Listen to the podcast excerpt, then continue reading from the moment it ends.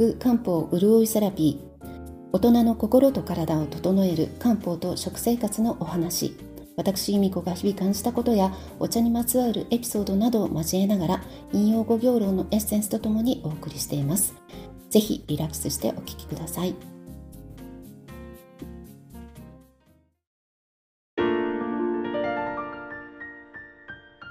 こんばんは。えー、最近は夜収録することが増えて、えー、今も11月28日火曜日の夜、えー、明日の、え公開に向けて収録しています、え夜だとこうささやき声気味になってしまうんですけれども不思議とやはり、え昼は少し早口で夜は少しゆっくりとした口調になるのもね陰と陽の、えー、関係かななんて勝手に思っています。えー、昼はねあの陽で朝から昼にかけては陽で夕方から夜にかけては陰の時間帯なので陰の時間帯には静かに過ごすべきなんですよねですからこんなあの収録をしているのはどうかなと思うんですけれどもまあそれはそれで、まあ、落ち着いて収録できていいかななんて思っています。え相変わらず寒暖差に翻弄されている今日この頃ですけれども皆さんお変わりないでしょうか。えー、暦の上では11月初めの立冬から始まった冬は2月初めの節分まで続きます。節分の翌日は立春。立春は旧暦では新しい1年が始まる。えー、時です。で自然界はそれまでの間暗くて冷たい、えー、陰陽で言えば陰の木に覆われて、まあ、人も自然の一部というふうに、えー、中医学漢方では考えられているので人の心と体も陰に傾きますっていうようなお話を前回のエピソードでもさせていただきました。えー、中医学や漢方では冬は平蔵、まあ、蔵というのは、えー、蔵を閉じると書きますけれども、えー、の季節と言われています。まあ、平蔵っていうぐらいですから、まあ、あの閉じているわけですね夏までに取り入れた容器を外に漏らさない、まあ、蔵の中に閉じ込めるように、えー、無駄遣いしないというような意味です。で、まあ、次の春にはまた、えー、陽の木に合うのでそれまでの間袋の中に閉じ込めた木陽気を熟成させるというような、まあ、イメージで捉えていただいたら良いかなと思います。まあ、人の心も、えー、外に向けて発散するよりももともと内側に向けて、えー、まあ、内省したりとか、まあ、1年の間に学んだことや経験したことを、えー、次の春立春から始まる新しい年に向けて、えー、活かせるようにといいますかね、えー、準備をするそういう時なので、まあ、気持ちが落ち込んでしまうのはねあんまり、えー、あ落ち込みたくはないけれどもあの明るくパッとこうならないっていうの気持ちがこう発散できないっていうのもある意味、まあ、自然なことと言えるんですよね。まあ、そういう、えー、冬ですけれども、まあ、このポッドキャストの中でも少しずつ冬の間漢方の考えから見る、えー、冬の過ごし方健やかに冬を過ごすためのヒントといいますかポイントを、えー、お伝えしていきたいと思います。で今日はまず当たり前ですけども冬は寒い季節ですよね、まあ、あの今年はちょっとおかしな気候で今日も20度以上かな上がったりして暖かかったんですけれども、まあ、冬はもともとは寒いものです。えですから、え冷えから体を守るということを、まあ、少し陰陽の話とか取り入れながら、え、でも分かりやすくお話できたらいいなと思っています。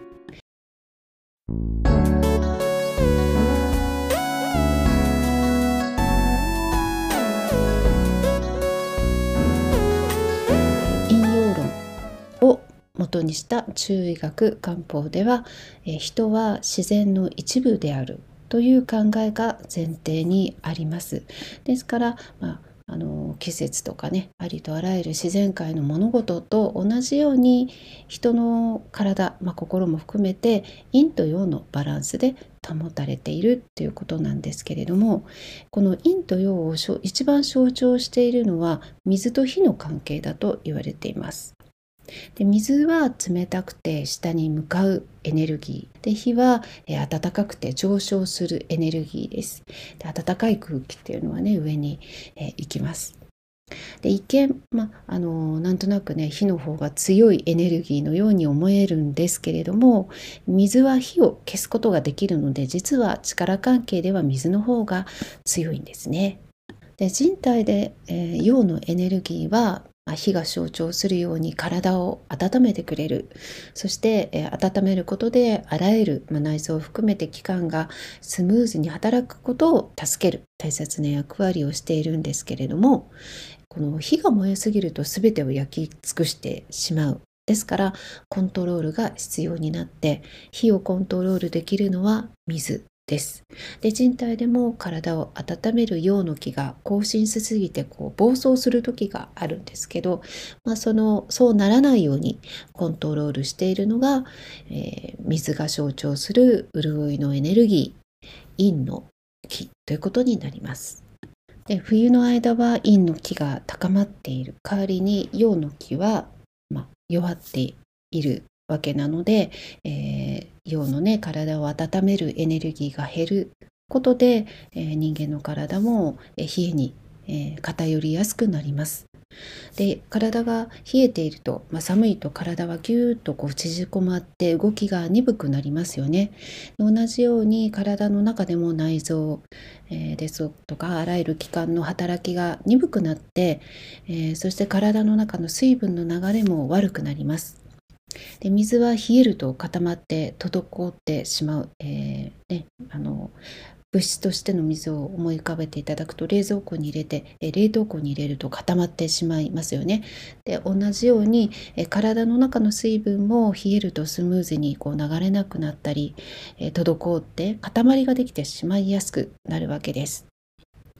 え、そして水には下に流れるという性質があります、え、想像していただくとすぐ、ね、イメージできますけれども川の水でも、え、水道の水でも、ま蛇口ひねると決して上にはいかないですよね。絶対に水というのは下に降りていきます。ですから人間の体も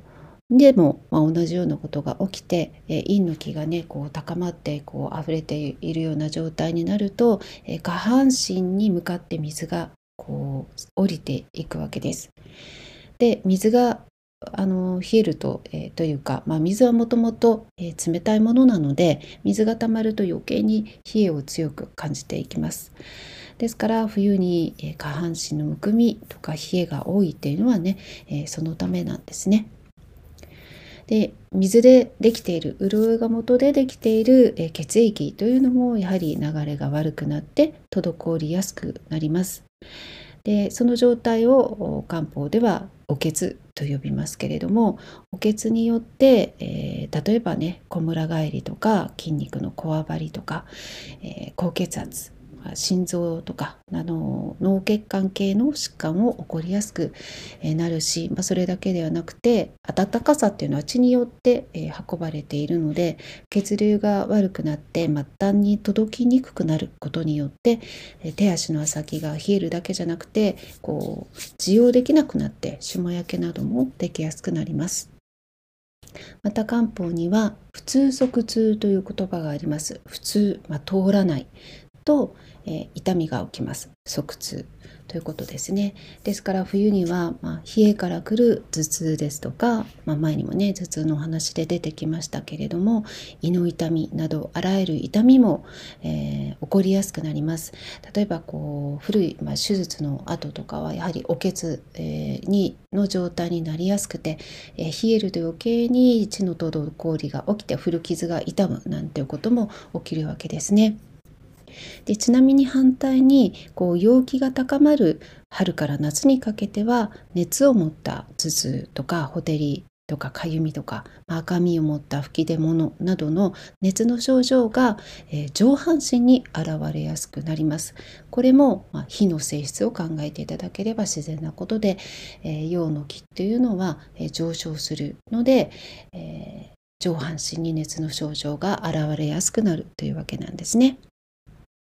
で、えー、暖かい陽の木というのは上に登って冷たい陽の木は下に降りる、えー、ので体を温めるにはまず、まあ、特に下半身を冷やさないようにするということが大切です。でそもそも人の体というのは頭が熱くて、えー、足が寒くなりがちまあ、この理由はさっきも言ったように熱っていうのは上に上がりやすい。そして、えー、冷える、えー、陰の性質っていうのは下に下がりやすいからなんですけれども、この状態を頭熱側感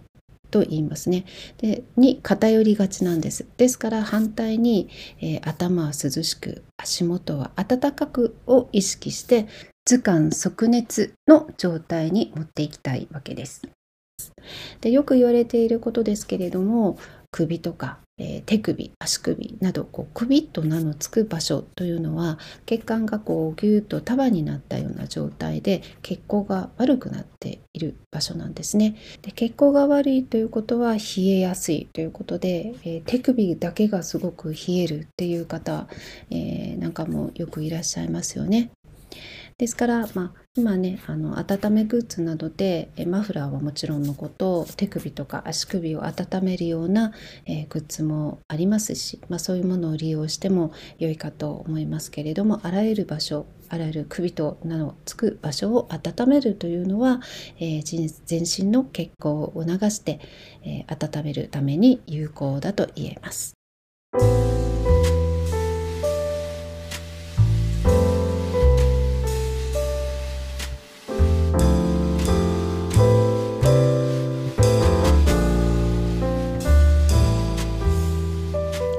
冷えに良い今体を内側から温める食材についても、ご紹介したいと思います、えー、一つはニラですね。ニラは、えー、気葉草葉を起こす草という別名があるくらい、ま、陽の気を目覚めさせてくれるような、えー、体を温める、えのに良い、食材です、え、それからスパイス類ですね、まあ、シナモンとか、え、クローブとか、まあ、唐辛子とか、山椒とか、まあ、フェンネルなども胃を温めてくれます。スパイス類というのはだいたい健胃効果といって胃を丈夫にする健康にする、えー、効果もあります。体をすごく温めるだけではなくて。なので冬の朝なんかに、えー、使っていただく紅茶などに入れて使う分には、えー、とても良いんじゃないかなと思います。えー、それから、えー、お肉の中では、まああのー、ラムとかねお好きでしたら、えすごく温めてくれます。えそれから、まあ、使いやすい食材としてはエビなどですねまあ、他にもたくさん、えー、温める食材というのはありますけれども、まあ、何事もバランスなので、まあ、冬だからといって温めていれば良いのかというと、まあ、そうでもなくてやはりあのその方の体質とか生活習慣とか、えー、例えば更年期でホテルがある方なんかは冬でもねほたほてったりしますし、まあ、そういう方がスパイスを使いすぎてしまうと余計にホテルがひどくなったりしますのでやはりその辺は使い分けが必要必要になります。えそれから漢方薬では、まあ、冷えに良いという、えものもいろいろありますけれども、えー、根本的に、まあ、体をもう根っこの部分で温めたり潤したりする、まあ、腎という像があるんですが、まあ、そこがもともと弱い方だったり高齢になってこの腎が弱くなってきて体を根本的に温められないという方によく使われるのが蜂蜜溶岩というお薬です。それ以外にも、え、冬季五臭小胸糖とかですね、え、いろんな温める、え、ものはありますけれども、ま、その辺も体質やその方の、ま、具体的な症状によって使い分けが必要になってきますので、え漢方医の先生や、え薬剤師さんにご相談の上、えご購入されてみてください。はい、今日も最後までお聴きくださり本当にありがとうございました。えー、またね、今週末にかけて、まあ、日中はどうかな分かりませんけど朝晩はま冷えますので、えー、風邪などお召しになりませんようにどうぞご自愛ください。えー、また来週お会いできたら嬉しいです。それではまた。